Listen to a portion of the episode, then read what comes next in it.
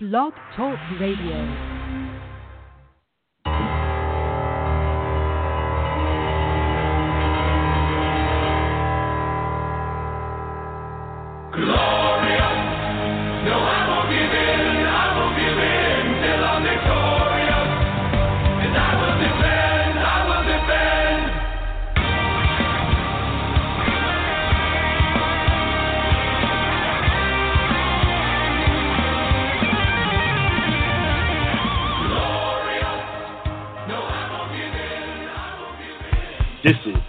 Top Sports Radio Show, hosted by Robby D, Big Mike, and Vinny the Shark.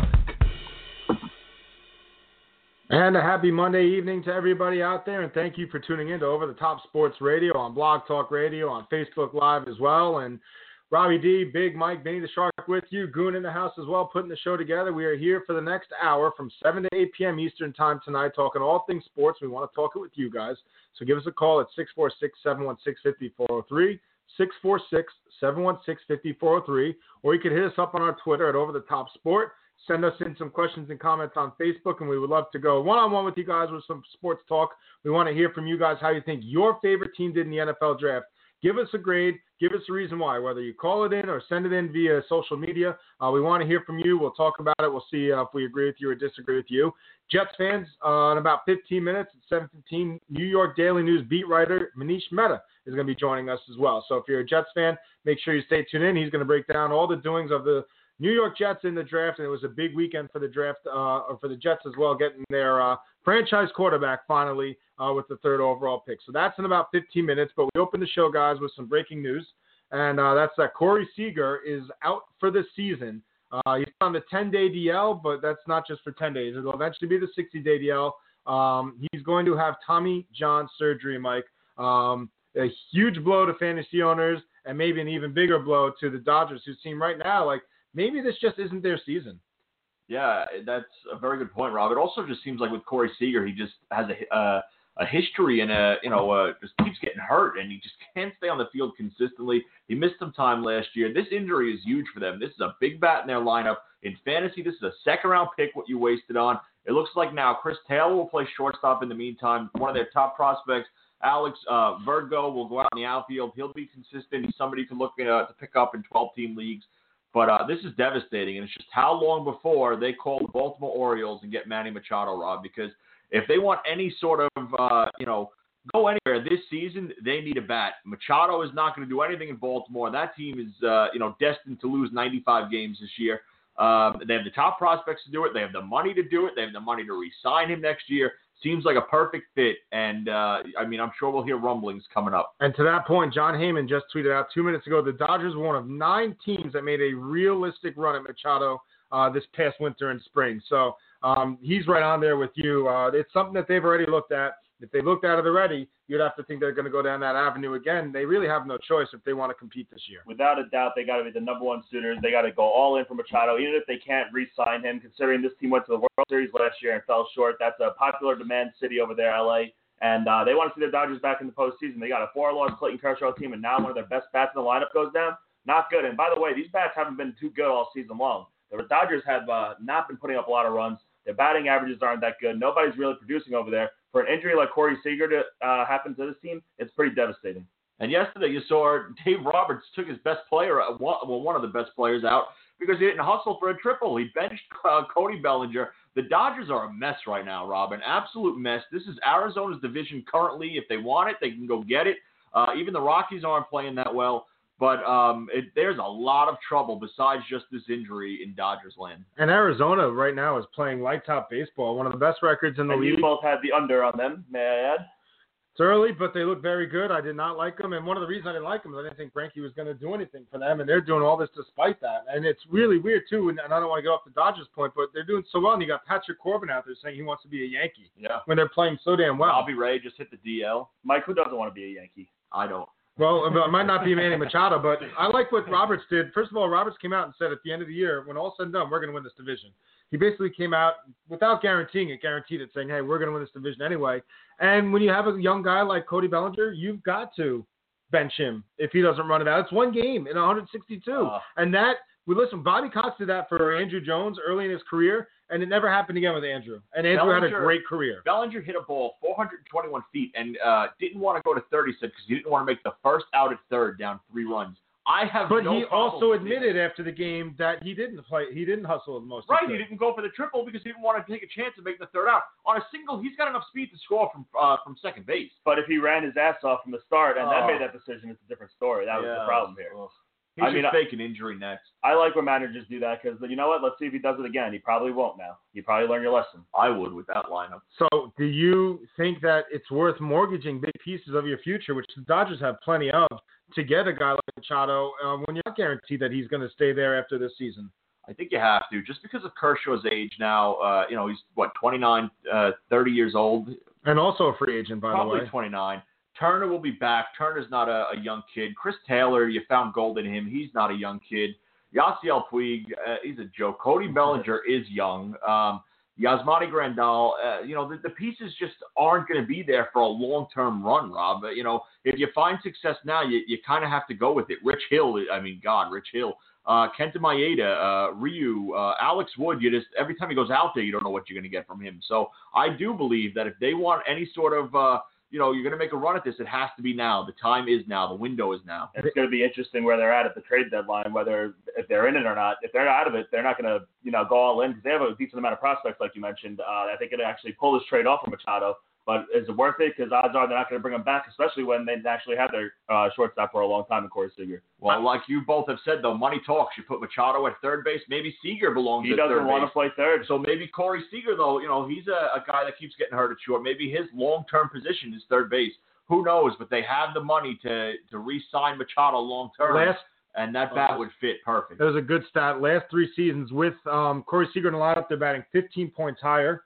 Without him, they're under 500 and batting two four, uh, 237. Devastating. It's a huge. He's a really big part of that um, that team, but I don't think that they're going to be out of it. You said we'll see if they're in it. They're too good to be out of it because of one injury. Don't forget they're going to get back Justin Turner. Um, and Kenley Jansen, who's been terrible for them, is going to find it. He's going to find his way, right? He's starting to, and the Turner thing is a good point, Robert. This is uh, Corey Seager scored close to 100 runs last year. You know, the home runs weren't. Uh, he didn't hit 30 home runs. I can tell you that. He didn't drive in 100 RBIs either. I can tell you that. But he scored over 100 runs, and that's somebody in that, uh, the top of the lineup there that was just such a key P, uh, piece. And you can't replace him with Chris Taylor, who can't hit a beach ball right now. Yeah, Chris Taylor, uh, definitely yeah, 120 at bats, uh, and he's batting 233. And So four home runs, 10 RBI. Off RBI, the and top of your head, is there anyone other than Machado that could get in to fill here? Um, That wouldn't be as you know crucial of, of a giveaway. Off the top of my head, no. I, I, I really. Um, could they get a guy when the Braves fall out of it like a Joey Bats?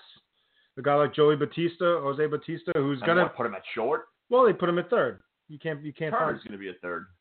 Turner can't play Yeah, short. This can't is where they wish they had a guy like Brian Cashman who could find these cheap little guys like Didi Gregorius and turn them into monsters. So take Andujar, who the Yankees are going to send down. That's the big rumors that Andujar is going to go down this week Yeah, I don't know when why. Brandon Drury goes out there. I don't know why. And Drury's not coming back till uh, he's definitely not making this Houston series. That's for sure. He's staying where. No, probably by the end of the week though. But I why will would they do that? I will say a name to keep an eye on just as depth is uh, Espinosa. Danny Espinosa was just released from Toronto. He's bounced around already to a couple teams, but again, just a depth move. You call somebody up from AAA, you've got to replace there even. So he's somebody that can play multiple positions, major league, uh, you know, bat. That's something to keep an eye on in the short term. But as far as long term goes, you know, nobody's out of it yet. Nobody's really selling. The the name is Machado because he's a pending free agent. And Yeah. it's a big marketplace too. So Right now, for the foreseeable future, it's going to be Chris Taylor. Uh, they brought up a kid Valera. Yeah, you know this kind of thing about uh, no. Breyvic Valera. He's going to be taking the open spot by uh, Seager. Uh, that left uh, when he goes to the DL. Uh, 709, about five, six minutes away from Manish Mehta. Some uh, quick baseball notes, if we will. Then we'll uh, transition into some NFL. Uh, Yankees still haven't lost since uh, I think Boone's last show. that is nine now, nine straight. Nine straight wins, and they did it, and they're doing it on the road, and they're doing it against good teams. They're doing it now in high scoring games and low scoring games. They are outscoring their opponents. What is it, 64 to 18 in their nine game winning streak? That's that pretty Saturday's insane. game, a big part of that stat. That is, but the 17 runs though in the nine games, it's less than two runs a game. They're pitching, which is you know been so great during this streak, is getting overlooked because of their offensive numbers, because of Didi, because of Andujar, uh, because Sanchez is back ready. Uh, everything is just starting to really work for the Yankees the way that a lot of people thought would before the season But they have now ran into the team this series that could stop them all. The team that won the World Series last year, the team that knocked the Yankees out in seven games in the ALCS, the Houston Astros. They have the pitching matchups that favor them over our team. Tonight it's Sonny Gray, and we all know how bad Sonny Gray's been, and somehow they've won in this nine-game win streak with his starts. But uh, tonight he's going against Charlie Morton as the first game on the road. Aaron Judge not in the lineup. It should be a pretty good game if they could hit Charlie Morton. And I don't want to get off topic, Rob, but I did think of one name off the top of my head. for No, you. that's And uh, I could be Marcus Semien out in Oakland just because that team could fall off. They have a Mateo, the prospect from the Yankees, plays short. They also have another shortstop, Franklin Barreto, um, who plays shortstop. Uh, you know, this is somebody that could be a, a 15, 15 guy. So uh, just another name to keep an eye on. But And he's the- had a good year. Semien. right, yeah, the answer can't be Chris Taylor. Let's just put it like that. Uh, maybe short term, but not long term. Exactly. A uh, couple notes. We did hit on the NL West, so I just wanted to bring up to you the humidor is in full effect in Arizona. So I have some stats for you through 12 games this year in uh, Chase Field in Arizona versus 12 te- uh, games last year, the first 12 games in Arizona. So uh, in 2018, uh, we'll- we'll start here. Let's have you guys guess. 2017, they scored 12 runs per game on average at Chase Field. What do you guys think it is this year Um, with the humidor? The ball's in the humidor. nine. Rob, Uh, ten and a half. 7.2. Okay. So it's certainly working. Um, the hard hit rate is 34% uh, this year. It was 41% last year. So again, working. Home runs through the first 12 games last year, it was 31 home runs in Chase Field, and this year it is 23. So they are getting everything that they wanted. Which is something you humidor. called all winter. You was you were really big on this all something keep winter, an eye on, and, and it's working it. out the way you thought it might. Absolutely. And then the other baseball. I don't that think it's affected the fantasy numbers of these guys, though. Not yet. Everyone in that Diamondbacks lineup has pretty good fantasy rankings right now. I agree with you, Vinny. Uh, especially Pollock, who's uh, you know as long as he's healthy, man, that's a that's a stud. Uh, Mike Trout is on pace for a 14.3 WAR, which is the highest ever since 1923 Babe Ruth. So quietly, we're not talking about it. No one's really talking about it. Mike Trout is putting together the best season statistically ever. And uh, he was having his best year ever last year until he got hurt. He I was. Mean, uh, it's expected out of Mike Trout, but like we said, we still, even though he's won MVPs already, I still don't think we've seen the best of Mike Trout. And he's showing it here. Hopefully, he doesn't have a freak injury when he's slide, like sliding into second like he had last year, which was such a shame. Mike Trout's such a great thing for baseball. He carries himself so well. He's definitely the face of baseball. And for somebody who um, plays this well and is in that LA market, I know it's not the Dodgers as the Angels. He deserves a lot more recognition than he actually gets. And I know that they just got swept by the Yankees, but it's actually showing on the field this year in wins and losses for the Angels. Takeaway this weekend. I mean, the Shohei Ohtani got hurt with his ankle. He wasn't really around after the you know home run on Friday night. Didn't play Saturday or Sunday. Um, but now, I mean, they're at the top of the AL West right now, and they're playing really good baseball until the Yankees came in and kind of humbled them a little bit. But we always talked about it since we had Jeff Fletcher on. This is a team that needs baseball needs this team in the spotlight. They need them to be competing for the AL crown. And haven't right now, Trout play a so far they're doing well. Oh no, you've never seen him win. Oh, that's He right. got swept the one year he was in it. That's right. That's right. Fletcher uh, called us out on that. Yeah, I, I, I knew it was one of the two. He had never won a postseason so, game. so but, he never won, but and yeah, still, I that means three postseason games in what five years now. That's nothing. let's get the guy in there and let's see what he could do. Obviously, we all want to see him win a World Series one day. I mean, hopefully it's in the pinch stretch. So And guys, the Angels are five and ten at home and eleven and two on the road. So Wow. there's some sort of issue going on in LA right now. That's also an aberration too. You have to figure out they figure that they're going to get that home win uh, home record, you know, up to par. well, they got 500. destroyed by the Red Sox and Yankees at home. right. Two tough, And- uh, you know, Right. Those so. are the top two teams in the AL. You can say with Houston. Um, and they lowered that wall. I guess it's not working for them. Their record illustrates it's not working for them. At But least. that's, I mean, 11 and 2 on the road and then 5 and 10 in your own building. That's It's hard to uh, make something of that too, yeah. because winning on the road is not easy. It's That's supposed to be the other way around. Right. That's a problem. Well, honestly, they're, they're But it could be a good thing. Take uh, take six games away. The Red Sox and Yankees took three games each from them at home. So outside of those two guys, they're they're 500 at home. What means more, though? How well they played on the road or how poorly they played at home? I would think playing well on the road might actually mean more going forward.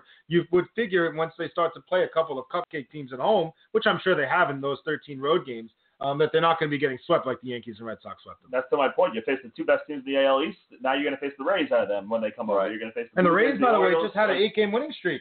Yeah, where did that very- come from? Very quietly, Tampa Yeah, Bay. very quiet. Very, very, very Yeah. quiet. They got to within the game of 500. They lost the other day uh, to end that winning streak, but You have the Yankees and the Rays both had eight game winning streaks. Now the Yankees are at nine. You had the Red Sox starting the season what 17 and two Yep. in that AL East, and Toronto actually got off to a very good start record wise. You know that they're going to fall off, and Tampa's going to fall off. This is still going to be Boston and New York as far as you know the the battle all season. But you know those teams are kind of doing their job, which is really going to leave Baltimore at the bottom. And we knew the O's rotation was bad, but did you think their lineup would be? I mean, their record would be this bad with Buck Showalter running the show over there? Gonna get no, 'cause In I that like Buck, division, and I respect Buck So a lot actually. So um, no to that point, Vinny. They're eight and twenty. They're gonna get Mark Trumbo back tomorrow, so hopefully that injects a little offense to that lineup. This is somebody that hit 47 home runs two years ago, but I mean we've been on it and we have um, laughed about it. This rotation is not too funny, Vinny.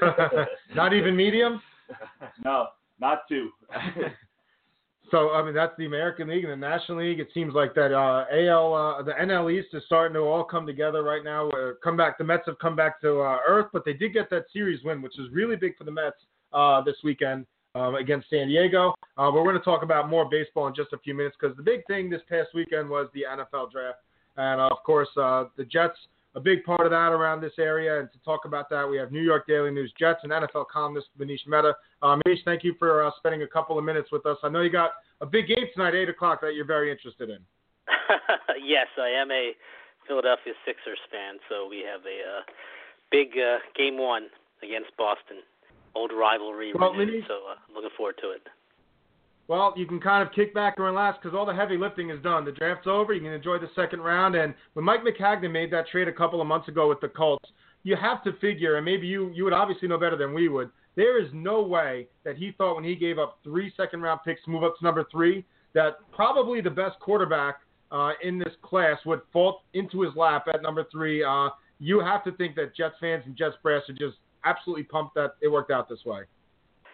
Yeah, absolutely. Uh, look, I think uh, they were operating under the belief for a, a long time that Sam Darnold would be the number one overall pick, just like a lot of us thought that Darnold would go to Cleveland. So when they found out that that wasn't going to happen, and it was uh, probably about the same time everybody else found out, that John Dorsey kept things pretty close to the vest until about 24 hours before the the first pick. So Sure, they're they're they're happy with Darnold. Uh, Darnold's got a lot of potential. I, I think he, frankly, is the best quarterback in this group. Uh, it would have been really interesting, however, if there was a choice between Josh Rosen and Baker Mayfield, what direction they would have gone in. Because speaking to people in the organization, I know there were people uh, that matter that really liked Josh Rosen. Uh, there are also people in favor of Mayfield. Uh, my gut tells me that they would have gone Mayfield in that scenario, but you know ultimately it became a moot point. point, and they get a guy in Sam Darnold who's not even 21 years old yet. I'm sure you've talked about it ad nauseum over the last several days. He's got a world of potential. I think if they bring him along the right way and then ultimately surround him with better pieces on the offensive side of the ball, that we're going to be talking about a star player in a few years. Mace, you wrote a piece about uh, Josh McCown and Josh McCown being, uh, you know, the guy to help uh, Sam Darnold. Um, and, and Josh McCown, to that point, even joking around, saying his daughter sent him a message that he's only she's only a year younger than Sam Darnold. Josh McCown could be the answer to help Sam Darnold. Well, look, if you've talked to anybody who has been around McCown, teammates, coaches over the last 15 years at any of his eight different stops, they'll all tell you the same thing. He is a selfless player, a selfless teammate. Uh, you get a lot of lip service sometimes from veteran quarterbacks and veteran players who will, uh, are now suddenly in a room with a young player who's ultimately going to get their job. But that's not really the case with McCown. Uh, he he wants to do what's right for the Jets. I think it's part of his DNA to be a, a team first guy. And what I thought was really interesting when I talked to McCown on uh, Friday or Saturday uh, was that he said the best thing for him, you know, outside of obviously taking the Jets to the playoffs this year if he were the starter from start to finish, you know, excluding that, the best thing that he could do is to look back in five years and see Sam Darnold become a Pro Bowler. And that really kind of encapsulates who Josh McCown is uh, as not only a player, but just as a, a guy, uh, as a person. And coaches know that. Todd Bowles knows that. Mike Maccagnan knows that. Uh, all the other quarterbacks uh, who were with McCown last year know that. And the position players uh, on both sides of the ball are fully aware of what Josh McCown is all about. So uh, I don't think you could really pick out any player in the league. If you're a young quarterback, if you're a team that drafted a first round quarterback, I don't think there's any other mentor better in this league in 2018 for Sam Darnold than Josh McCown. The guy is going to be an open book. Darnold is going to be able to ask questions, and McCown is not going to withhold any information. He knows he's in the twilight of his career. He's going to be 39 years old. This is likely the end for him. He wants to be a coach at some point, at some level, when his playing days are over. So I think it's a perfect fit. It's a perfect marriage, uh, and uh, I think that just bodes well for the Jets, frankly, if you look at this as an overview. It bodes well to have a person and a player with McCown's experience willing to share all of that information uh, to a player who they hope who they hope will be their franchise quarterback for the next 10, 15 years. And we always hear the leadership and, the, and uh, how knowledgeable he is about football, McCown. Uh, do you think, by any chance, that the Sam Darnold will start Week One, or do you think it's wise to leave him under uh, McCown and let him go a couple weeks and then throw uh, Sam Darnold in maybe next year or sometime middle or late in the season?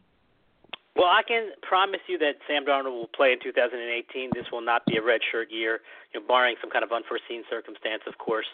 To me, this is not a quarterback competition between Josh McCown and Sam Darnold or Teddy Bridgewater and Sam Darnold. This is really about how quickly Sam Darnold picks up Jeremy Bates' offense, how he does in practice in the meeting rooms, how he does in training camp and in the preseason. And if Todd Bowles and Jeremy Bates believe that Sam Darnold is be is ready to be the week one starter, then he will be the week one starter. Because I think, look, if if you're if you're if this is going to be a fair fight, Josh McCown is not going to lose a, a quarterback battle with Sam Darnold. If this is just you know who's the best quarterback in the at this point in time, McCown has a, a wealth of knowledge and ability, and assuming that he's healthy, you would assume that he would beat out Sam Darnold. I don't think that's what this is about. That's what it was about last year because Todd Bowles uh, pretty much knew that he didn't have a young franchise quarterback in his room. That's not the case this year because he does believe that Sam Darnold can be that answer. So if Darnold shows enough to the offensive coordinator and the head coach that he is ready to start week one, then he will, regardless of how Josh McCown has done because you know McCown's going to fare well in training camp practices. You know that in the limited amount of time in the preseason, he'll probably do well. Remember, he didn't really play that much at all in the preseason, so that's not really what this is about. This is really about looking at Sam Darnold's development in a vacuum. And again, if the decision makers believe that he's capable of starting week one, then he will. If not, that at some point this season he will play. This again is not going to be one of those situations where they put Sam Darnold on ice from week uh, one to 17. And Manish, now what do you do with Bryce Petty and Christian Hackenberg? Are they willing to admit that Hackenberg, that whole uh, experience, just isn't going to work out? And and even Teddy Bridgewater, for that matter. I mean, we know that he's only going to be a five hundred thousand uh, you know cap penalty if they were to cut him. Do you think he makes the team? What do you do now with these other three quarterbacks?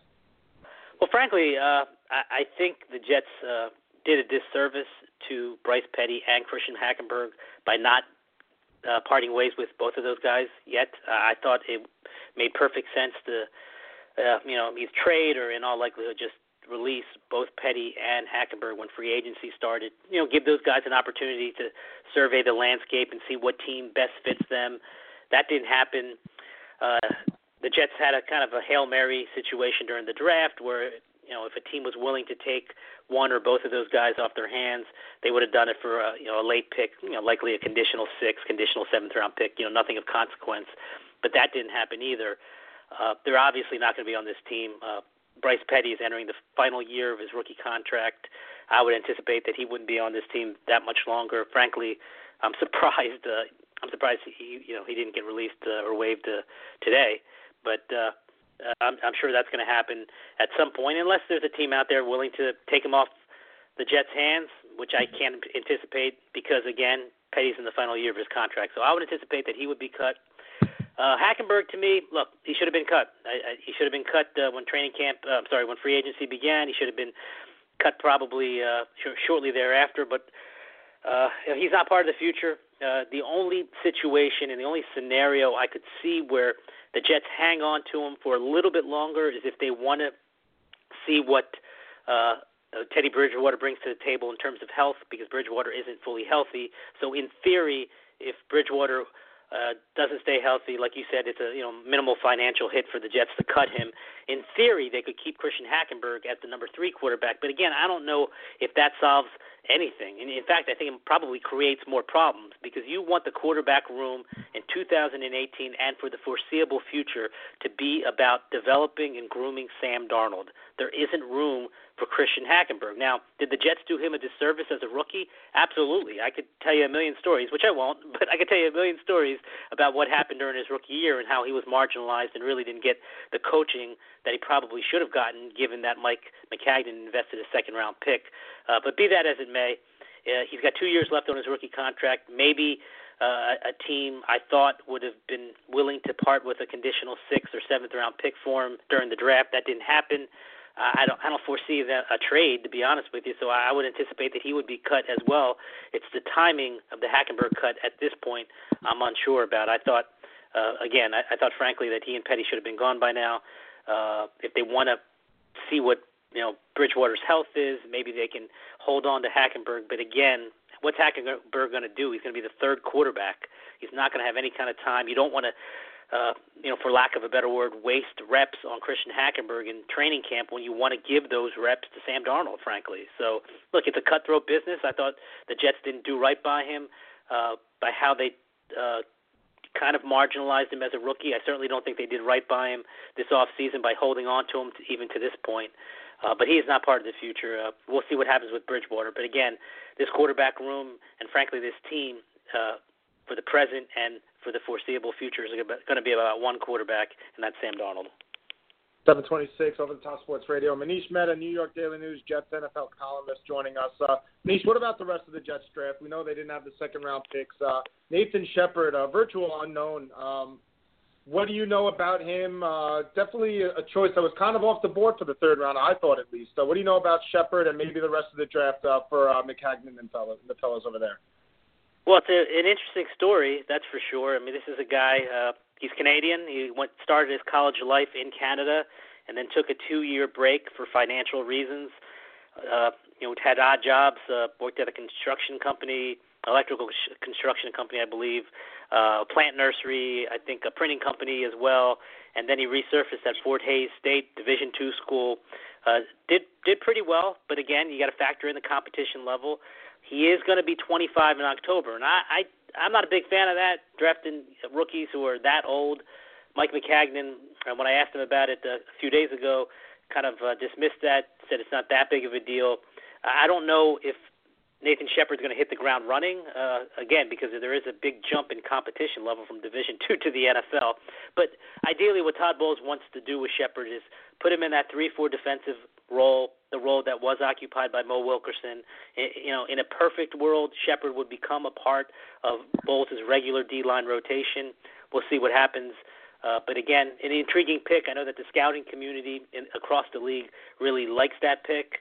Uh, I'd be lying to you if I told you I've even heard of Nathan Shepherd before Saturday, uh, before Friday when they picked him.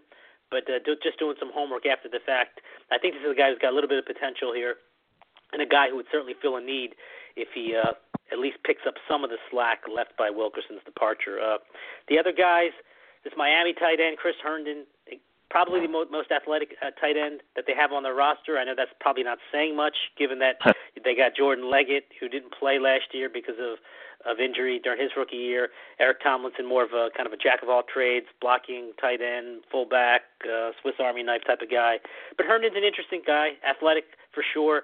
Uh, you won't see him on the field. Actually, the Jets, uh, we won't see him on the field at all for, for a while. But the Jets won't see him on the field for four to six weeks. He's recovering from an MCL MCL tear that he had at the end of the regular season last year. So, uh, you know, let's keep him on, an eye on him in training camp. Nothing's going to happen in OTAs or mini camp with him. So he's he's on the shelf and kind of in the background for now. Uh, the, the of the three six round picks, I was really intrigued by the Tulane cornerback and Parry uh, Nickerson. He's a guy who's undersized, or you know, not not the tallest guy. Probably going to be playing a lot in the slot, if at all, this season. Uh, what's interesting is that he didn't really play in the slot at Tulane. Uh, he's had knee issues, but despite those knee issues, he, he ran a 4.3 40, so he's got blazing speed. I think he's an intriguing guy.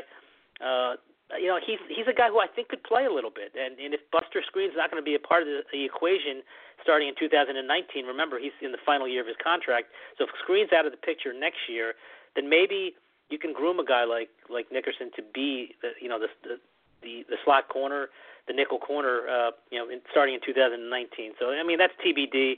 They got the UConn defensive uh, tackle. I'm not going to even try to pronounce his last name, but I'll call him Foley. He, he's a Queens kid, local kid.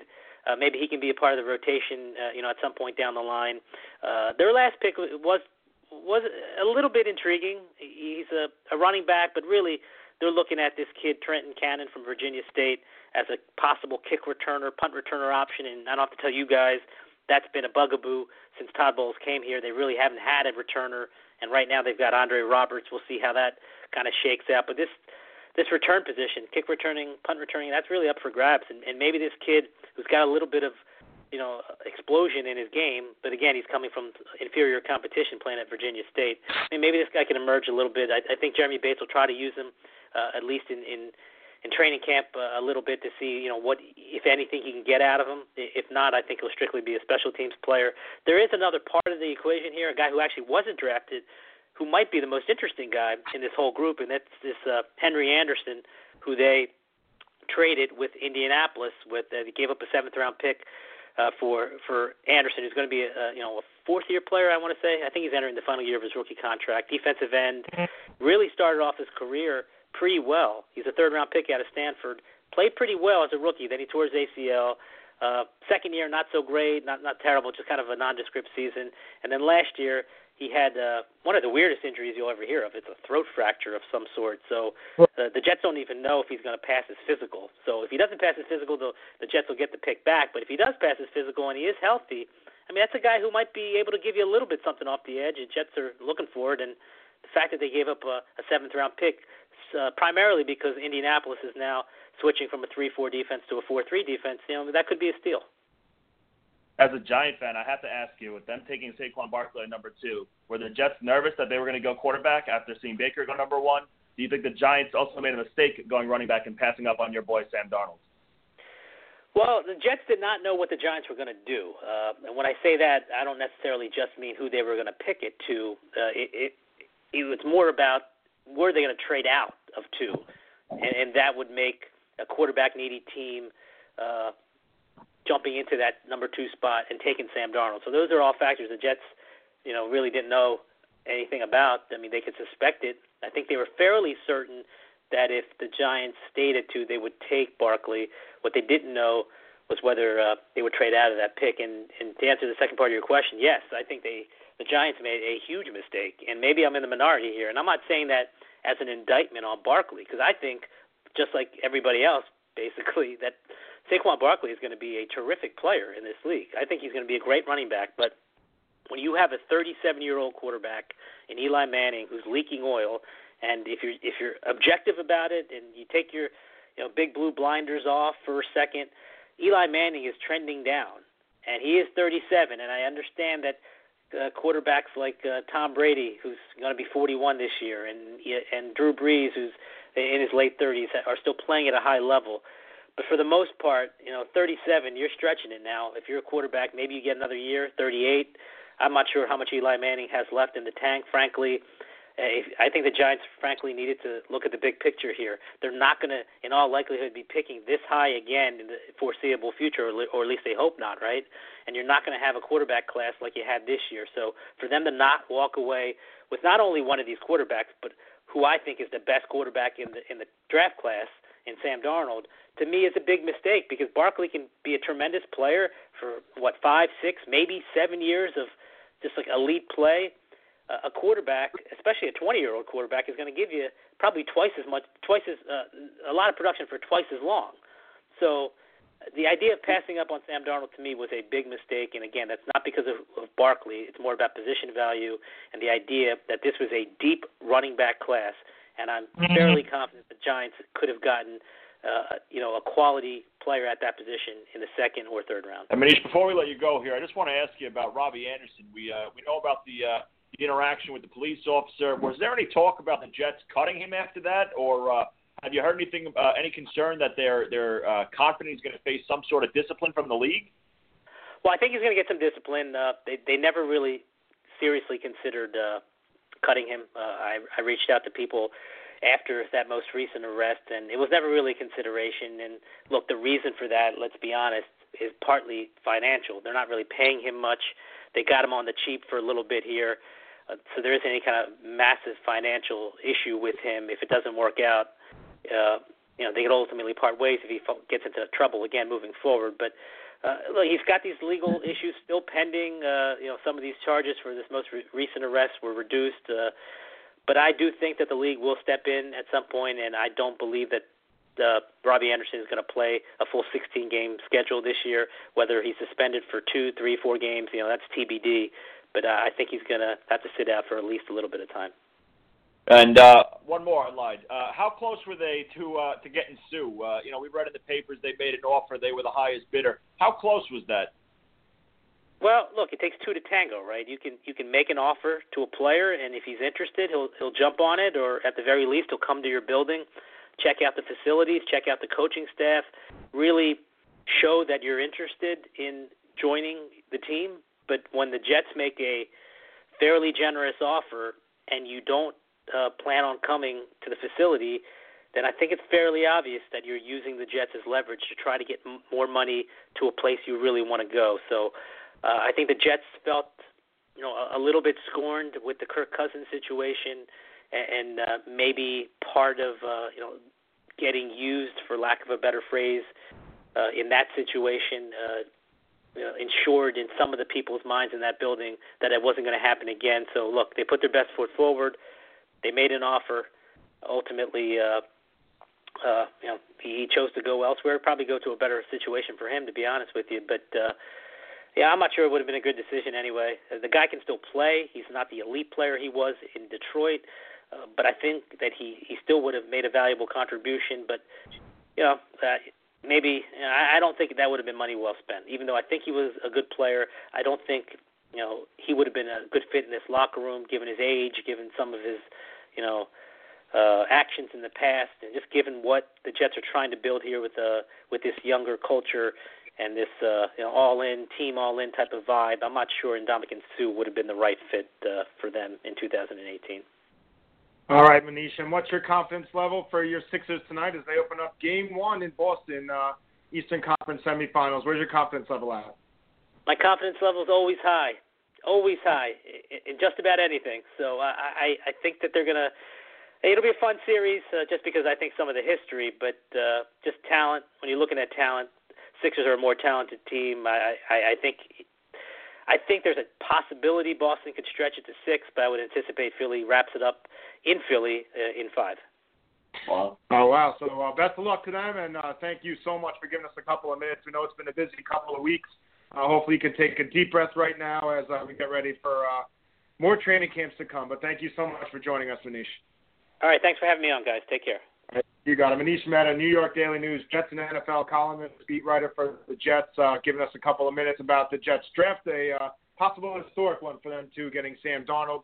and uh, he could be the guy that changes uh, that whole franchise around as far as the quarterbacks go. They haven't had a real franchise guy since Joe Namath. Been about 50 years since uh, they won that Super Bowl. So uh, we'll see what happens with that. And uh, thanks to Manish again for a couple of minutes. Um, real quick final thoughts on uh, the Jets and everything in the in, in uh, the draft. Anything uh, surprise you over the weekend? I mean, to me, the biggest surprise with the Giants was that they're running.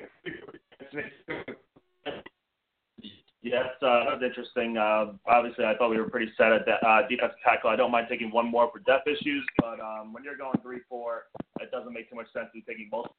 I agree with that, and um, I just, uh, you know, Manish isn't the only one that has a mistake taken uh, Saquon Barkley. So the jury will be out on that, and uh, that's a, a decision that's going to fall on Gettleman for you know his time here. That's going to be the big thing. Did they miss the opportunity to take that franchise quarterback? And how long until we can actually evaluate whether that was true or not? This is not something that we can evaluate next year. The Saquon Barkley could go out and have 1,500 yards. Uh, that's going to mean nothing because Sam Darnold might not play and he's a rookie quarterback. This is a decision that Gettleman made that might not be able to be um, evaluated, or you can't come to a decision whether it was right or wrong one, maybe for almost a decade. You really might not. You don't know how long that Saquon's going to be there with the Giants. You're right. You're absolutely right. And even with the quarterback, uh, you know, I found Manish said interesting. He's you know guaranteeing that Darnold will play at some point. So.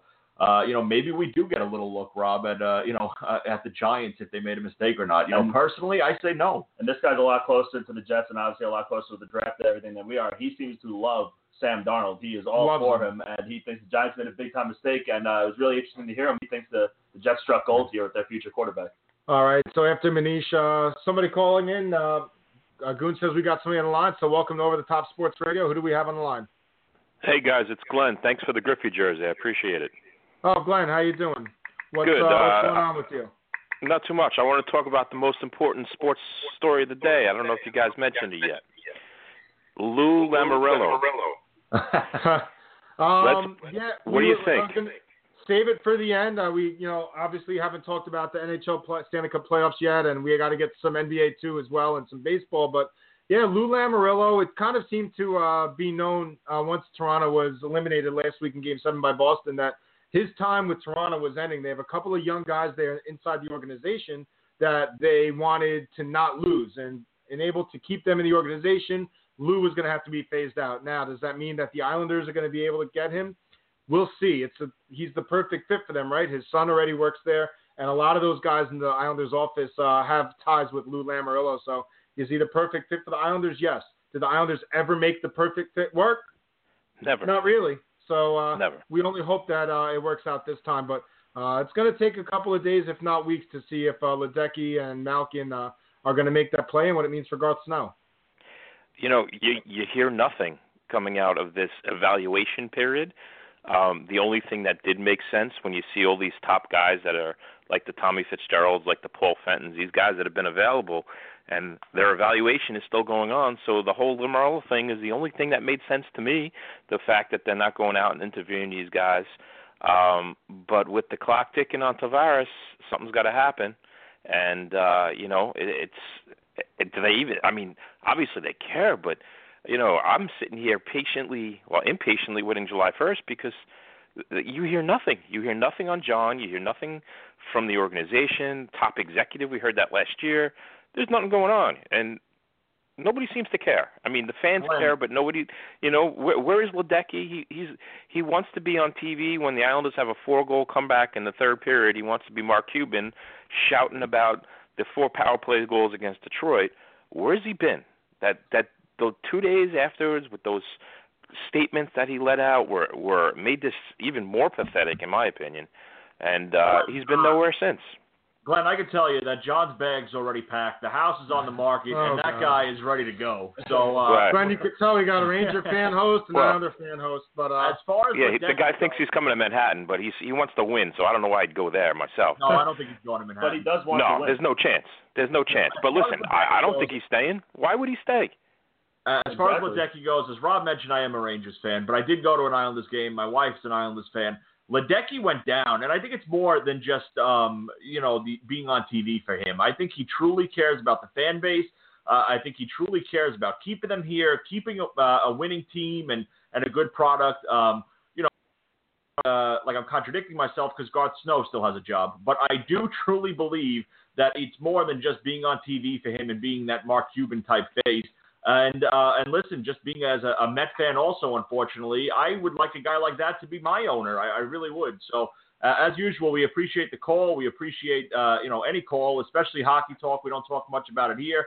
Uh, I'm glad you got the Griffey jersey. Hopefully it fits, and uh, and we'll see what happens And- with uh, with Johnny Tavares. And Glenn, I promise you, if something does happen with Lou Lamoriello, we'll have on an Islander writer, an Islander guest. We'll get him on the show, and we can really delve into it. But uh, the last thing about this is, and we got to move on to other sports, Glenn, is there. Um, you talk about the evaluation period. I think a big part of the evaluation period is what are they going to do to keep John? If John leaves, Garth's done. This They whole didn't regime's anything done. to keep him. It's it's been two weeks. It's been two weeks. I was Oh, there. Come on. Uh, I'm saying since they said this announcement, I was It's there. been going on for how long though? What, April Everlane- 9th. It was April. Everlane Rob was supposed to there, Rob talked to him. I'm telling you, I was there. It, But they've had how many years to do something to No. him? Everlay is the only Bingo. one they've ever done to him. And if he said everything you said about Ledecky, if it's true, how does Snow still have a job? How is not Tavares in, to a contract extension? So if I want to believe that Ledecky's that guy that you talked about, then why is Snow still have a job? Why is Weight still with this organization? And why is Tavares not signed for the next ten years? Well, we'll figure that out. And uh, listen, we'll, we'll see. I think that Garth gives him the best chance to sign John Tavares, and that might not be a very popular opinion, maybe with you, maybe with other Islander fans. Um, but I think that if they bring in Lou Lamoriello, it can only help. But don't forget, if they bring last thing for me, if they bring in Lou Lamoriello, it's not to get rid of Garth. Garth's going to be reassigned to president. Lou's going to be the GM, or Lou's going to be the president, and Garth's going to stay yeah, GM. that sounds more realistic. And that's what's going to happen. So it's not like Garth's going to leave. Garth and Lou are tight. He's part of the reason that Lou would come here is because they have a relationship going back. So we can get into that, especially on the Saturday show And we have 90 minutes. We can get more into the Islander stuff. Maybe something changes in the next five days. Probably I not. Tavares is going to Russia. Well, Russia, better chance he goes to Russia than Toronto. Uh, you could put that, you could put that down on paper, put my face to it, and I'll, and I'll sign off on it. But listen, we could talk Islanders all wanted day. I could do it all day. So bad. Um, hey, wou- wouldn't hurt me as much as going anywhere else in the NHL, right? And um, we, we could talk more about it on Saturday. Maybe there'll be some more clarity to it. Sometimes these things work uh, pretty fast, but when you're with the Islanders, uh, what seems like it should happen doesn't always happen. But we're going to continue back on the NBA. We talked a little bit about Boston and Philadelphia with Manish Mehta. He thinks that the Sixers are going to win. I'm sure there's a little bit bias there, but that's okay. But yesterday we had a game seven, and we talked about it on Saturday morning. I didn't think LeBron James was ever going to lose this game seven at home. He's never lost a first round series to begin with. And uh, he scored 45 points in 43 minutes. Um, he's been putting the team on his back for a long time. And uh, yesterday, maybe it took too much out of him, but he got it done at least one more time. Yeah, Vinny. I mean, you're the uh, you're the LeBron guy. Man. That's what it Go is. for He stepped up in the big game, and um, obviously you had to like his chances at home. He wasn't going to lose another uh, home game, especially in a do or die situation of Game Seven. Uh, 45 points. The guy he came out firing in the first half. He meant business straight up, straight out of the get go. Uh, he listen. LeBron James is a superstar, and Oladipo is not quite the superstar, but that's what it comes down to. You got to go with the better player. LeBron got it done at home, and once again surpasses into the first round. Now he's got to go against. This is what sucks about being the four seed instead of that three seed with Philadelphia won over them. They got to go against Toronto, the best home team uh, uh, in all of the NBA, instead of going against the Kyrie list and Gordon Hayward list, Boston Celtics like the uh, Sixers do, who are also four-point favorites on the road tonight in Game One. And this is the first time, Vinny, that you since you brought this up, uh, LeBron has been the underdog in a series since 2008 against the Celtics. So very interesting. And I have to ask you, Vinny, where was Tristan Thompson until yesterday? Um, I guess Cheating on too his busy. wife? I was just gonna say that. Too busy cheating on Khloe Kardashian. Um, it, it's really crazy. The the Cavaliers. LeBron James is going to be getting six and a half points on the road in Game One in Toronto. That is wild. It just feels like Vegas is absolutely baiting you into taking King James getting that many points in a playoff game. I haven't seen LeBron James get this much points since uh, he was against the Warriors in the NBA Finals. Usually, you do not get LeBron James with that many points. Six and a half on the road against Toronto, who Cavalier Cleveland happens to have their number, by the way. Um, pretty interesting right there. Um, that's going to be a pretty good series. How LeBron does against the backcourt of DeMar DeRozan and uh, Kyle Lowry. What do you have uh, for your prediction then? Because that that's a really really crazy series to have to predict. You, you know LeBron, you love LeBron, you love the Cavs, but so many things scream that you should be taking the Raptors, especially their home road splits between the two teams. Well, I hate LeBron. I hate the Cavs, but um, yeah, but you love that. You love picking them to win. yeah, but when money talks, you got to do the right thing with the money. Well, we're talking about money. We're I'm not talking go- about your heart. We're going to go. about money. LeBron James is going to play 14 games this postseason, but he's going to advance and play more. They're going to go Cavaliers in seven, is my prediction. Wow. No, that's crazy. What about uh and the Warriors uh making easy work of the Pelicans? Is it going to stay that way? Well, if they did that without Steph Curry, I really thought they were going to need him to hang with the series. But listen, the Warriors are just too damn good at home, and that's the bottom line here. I think the Pelicans are gonna they're gonna have a shot here. They're gonna have to do it at home and try to even up two two. If they can't win them both at home, because they're not going to win game two, they have no shot here. And also, that gives Steph Curry time to come back late in the games for game five, six, and seven if need be. I thought Curry was upgraded to probable tomorrow. Well, uh, he Game might, one? yeah, I guess he was playing. I know he was almost playing game one, but now who knows? Maybe they hold them off since they won game one. I wouldn't mess around. I'd rather get that 2-0 lead and get him in there, even if his minutes are deducted. But they showed already they could beat the Pelicans without Steph Curry. And that spread was nine. What do you think it goes to tomorrow? Um, I saw I saw out, ten and a half. 11, I bet. Wow. I bet it's 11. They they handled them. They had Right, their way right now it's ten and a half. start to finish. So there you go. We're on the same ballpark. Uh, but as for tonight's series that's starting off, uh, Manish's uh, series, the Sixers and the Celtics, uh, what do you guys think the series line is for this? 'Cause it's pretty interesting. I would say Philly is for the series minus 300. For the series, Series three hundred. Wow. I was going to say about one sixty. Minus 160. The Philadelphia 76ers are minus 550 for the To win win their their series? series. That Wow. they are a hot team. They And, got they, a lot of and they're they don't have home court. They don't have home court. They're on the road most of the series. Uh, the Celtics are a nice plus 350 if anybody likes them with the home uh, court advantage here. I do not. Philadelphia looks strong. They look uh, really young and talented. This is a team that I think is really actually going to get to the NBA Finals, and I never thought I'd be saying that. It's just such a quick ascension for them. They really started to get hot towards the end of the season. You knew they were a good team. Now they're turning into maybe a possibly great team. And speaking of great, is uh as good as Houston looked yesterday. Do, do the Jazz have any chance? No. No, I'm going to give them one game at home because I respect that franchise. I respect that they play defense. I like the way they move the ball and their pick and rolls. But um, I'm going to give. I got Houston winning that series in five. They do, they do not match up well with the Houston Rockets. The only team that does is the Golden State Warriors. And uh, some Carmelo Anthony comments uh, today. Uh, Oh, this isn't going to Sounded like- funny. did you see, did you hear any of them? What did he say? Basically said that he doesn't like his role and he did it to be a team player and to you know do the right thing for the team. But now he's going to take the next couple of weeks to reevaluate him as a teammate and what's going on. Uh, that he just didn't like his role there and it just didn't seem to fit. He gave it his best, but it just didn't work out. I He is right that it didn't work out. I definitely believe him. He gave it his best too, because he just flat out sucks, and that's the best he plays. Uh, listen, he's going to make 28 million dollars next year, and he might not even be a starter on that team because he is not opting out. Because now the rest of the league, now that he's been in OKC with a, a good team around him, he's been exposed as a shitty basketball player, a selfish basketball player who doesn't make anybody better around him, who takes stupid, selfish shots, and he's just a notorious loser now. That's what he's become. It's been exposed now that he's played with Westbrook. It's done. The Mello Anthony, you're going to get your $28 million, and then your days of being considered a superstar are officially over. And nothing makes you happier. Oh, man. I mean, I've seen this guy play 82 games over and over again, and just it's terrible to watch. His, his basketball IQ is absolutely piss poor. He takes the worst shots of all time. He takes so many shots. His field percentage is terrible. I mean, I could go on and on and on about this guy. Um, it's about time that the league has realized that he is not a superstar.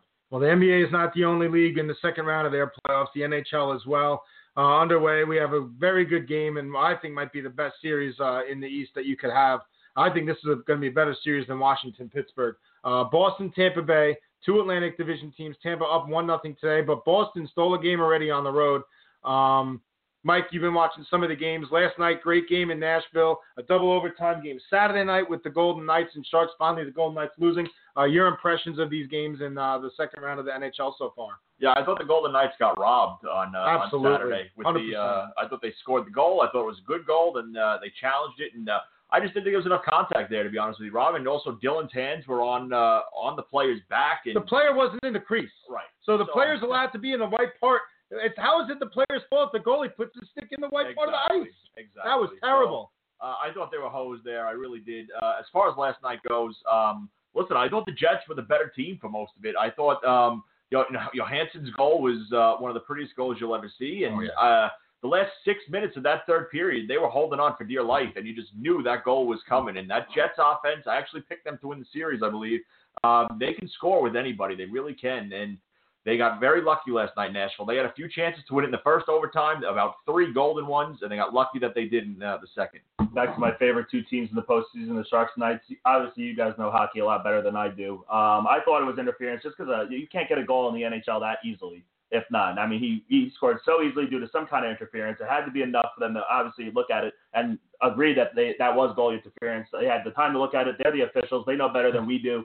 And it ended up uh, working in the Sharks' favor. They needed this game on the road. They actually came out and played very, very well, the Sharks. They had the lead until, what, two minutes left in the third period. They got blown out and embarrassed in game one, and they came out to bring this back. Now the Knights are up to their biggest test as they're going into the Shark Tank, which will be the Shark Bank tonight, as I vow the San Jose Sharks win game three tonight. Now you said Uh, it worked out in the Sharks' favor. You're talking about the San Jose Sharks. Did it also work out in the Sharks' favor on Saturday night? It did. I bet the over on each of these games. So, so then you, it didn't matter at that It point. didn't matter. overtime, Once you already hit the over. Right. Yeah, you were good. OT, I was so I was okay with that. But um, that's what I've been doing. 'cause I love these teams too much. But tonight, I'm actually The over's picking been a side. really good. I'm picking a side. I'm staying away from the over for once, and I'm going with the Sharks because I think the Knights are in for a big battle after a big time win for the Sharks. Whether however they won it, you could say they got robbed, whatever you want to say. Maybe the Knights come out there pissed. I think the Shark Tank environment is too much, and dollar bills will be floating in my pocket after tonight. I I believe that you're half right. I believe that you're right that it was such an easy goal because he was quote unquote interfered with, but I don't think it was an illegal interference. That's the difference. When a guy's not in the crease, that's his area. The skater's allowed on that white part of the ice. That's why the crease is blue. Listen, a and lot if of you're in the white area and you're in the white, of people were outraged, Rob, but they looked at it. They looked at it, and that I- I, I have don't- to say they made the right decision if they took, you know. you, you see the Yankee call two weeks ago where it was clearly in the Yankees' favor, and they showed it a million times on yes, but the MLB didn't give it to the Yankees. Where he was uh, at the first, the play at first base. So, J- Giancarlo No, the play at first base about a week and a half ago. Everybody in the world saw that he Oh was yes, that's right. That was bad. And it was the so sometimes they review it and they still get it wrong, and this is just a case. But whatever. I'm not a Golden Knights fan. I didn't bet on the game. I'm not going to harp on it, but they did get screwed. Mike I is right. them, They got did screwed. get screwed. Uh, did you get screwed? On, you got screwed on. You had money line. Yeah. Oh, okay. money line. Oh, so it did work out in the Sharks' favor in many ways. Uh, how and uh, the Pittsburgh uh, had a chance to go up two nothing yesterday in Washington, a game that Washington had to have. If Washington loses yesterday, this is not going to be like the Columbus series Oh, where no. they're able to win four straight games after losing the first two at home. They came out. They were the desperate team. They looked desperate. Uh, a lot of penalties went their way, but they were able to get the win over Pittsburgh and tie that series up at one. That goes back into Pennsylvania tomorrow for a game three, series tied at one. And I love Pittsburgh tomorrow, guys. They are 16 and three after a playoff loss since 2016. Absolutely love the Pittsburgh Penguins tomorrow night. Minus 145 at home. That is very That's good money. That's a discounted Penguins home spread if you ask me. I love it, Mike. That's a hammer. Drop it over there after you put all your shark winning on it tonight. Um, the Pittsburgh Penguins. Listen, uh, you, you said it great, Rob. Uh, they they were not going to pull up what they did with the Blue Jackets if they lost their first two home games against uh, the defending Stanley Cup champions. So I love Pittsburgh to get this game up to two one advantage and not fall behind at home. And then uh, we, yeah, I know you touched on last night's game, uh, the Jets and Predators a little bit, but I thought that was one of the great hockey games you're going to see. It had a little bit of everything. Yes, the Jets dominated for a big portion, and you knew they were going to get the tying goal. It was a matter of time. It was just a matter of time, but then it wasn't much time that it took for Johansen to go ahead and give them the lead again. Then the Jets come back. Scheifele is an absolute stud. He's the best player in hockey that you guys haven't, not you guys, but just in general, people haven't heard of. He was a first round pick, passed on by a bunch of teams. He's an absolute stud. He got the big goal last night, and uh, that series also tied at one. But at the end of the night, they were playing to end the night glorious, how we play to start our show. And and listen, that was into the second overtime, Rob. The the pace of play never slowed down. These were two teams that just uh, every check they were finishing it. They generally didn't like each other uh, in each other's faces constantly. Uh, you said it, man. It was a great game, and I expect the same thing tomorrow night. You're getting some great value Oh, uh, hockey games here. Boston Bruins. What a strike goal. Tie it up over there. Long Island native Charlie McAvoy. I'm liking the Capitals, Penguins, and Predators, Jets on the same day with each other because that's just. Uh, I feel like these are going to be great series over there. At least they staggered the times. At least they're half an hour apart. Now, Yeah. usually when you do that, the um, first intermission comes as they're starting the next game, so you could switch channels for the intermission. Um, but yeah, I, I'm all over the Jets tomorrow. That is the best hockey bet I think you can make right now because they're probably not. It's probably pretty discounted for a home team. What do you have Minus for the number? 135, and they're the best team on uh, at on their home ice. Uh, that's cheaper than the Pittsburgh Penguins. Which one do you like better, the Pens or the Jets? I like the Penguins. I'm with you, Mike. The reason that you guys are probably right is because I think the Predators are that much of a better team than Washington. I don't think it's necessarily between Pittsburgh and the Jets because the Jets are as good at home as anybody, but the Predators are better than the Caps. I could see the Predators playing one of those great road hockey games. Uh, if anybody can win in Winnipeg, in the West, it is probably Nashville. And they're riding the momentum. But I love the Jets, and regardless, I love the Jets at minus And look, 130. uh, You're not though- laying out too much juice. Even though the series result, I guess it kind of did win six games. The Avalanche, we kept saying they rolled with the Predators. Obviously, the Jets are a better team than the Avalanche. Mhm. So you got the. Predators coming in as the West favorites haven't looked as haven't looked like the West favorites, even though they're here in the second round tied up. You know what's crazy too, and maybe I'm putting too much into this as Rick Nash just hits the post. Um, in the Western Conference, the four teams playing have four of the best hockey atmospheres you could have. Whereas in the East, I'm not taking anything away from Boston, Tampa Bay, Washington, or Pittsburgh, but it's just not the same as what you get in Winnipeg, what you're getting in Nashville. Oh, getting guys the watch whiteout. game, you're getting the whiteout in Winnipeg. You're getting the fans and all their chants in Nashville with their great music. Uh, their announcer that the fans love, they thank him every time he says there's one minute left. Uh, the Shark Bank is a fun place to watch games, and of course Vegas. We talked about that. We don't need to get into that, but the the four home ices in the Western Conference are just awesome places to watch games, and it comes over on the TV, and that's a really cool thing to see. Yeah, you saw Jeremy Roenick the other day. He was one of the drummers for the Vegas Golden Knights. He was up there. He was decked out. He had the chest protector on, the glasses, banging the drum. Uh, just awesome, man. You're right, Rob. Uh, and that makes it very difficult for one of those Eastern teams when you do make the Stanley Cup Finals. You have to go over and play in one of those environments. And it just makes it fun for you to watch on TV. And if you're a marginal hockey fan and you watch it, it kind of gets you excited, like that Tony X guy. You know, the, the guy that became a fan just watching one playoff game. Uh, this is the fun time of year. The atmospheres are great, and that's why we watch and that's why we talk about it. We're going to talk about it a lot more on Saturday morning. But uh, any real quick final thoughts from you guys?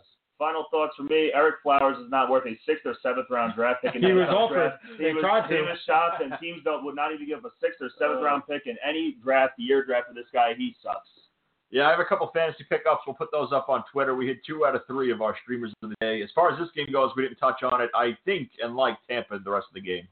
I'm I like Tampa as a desperate team at home not to go down two nothing, but I really really like this Bruins team. You guys know it. I've been on I'm I'm on this Bruins team, but I like Tampa to win this game. Uh, so thanks for listening. Thanks to Manish Mehta for joining us.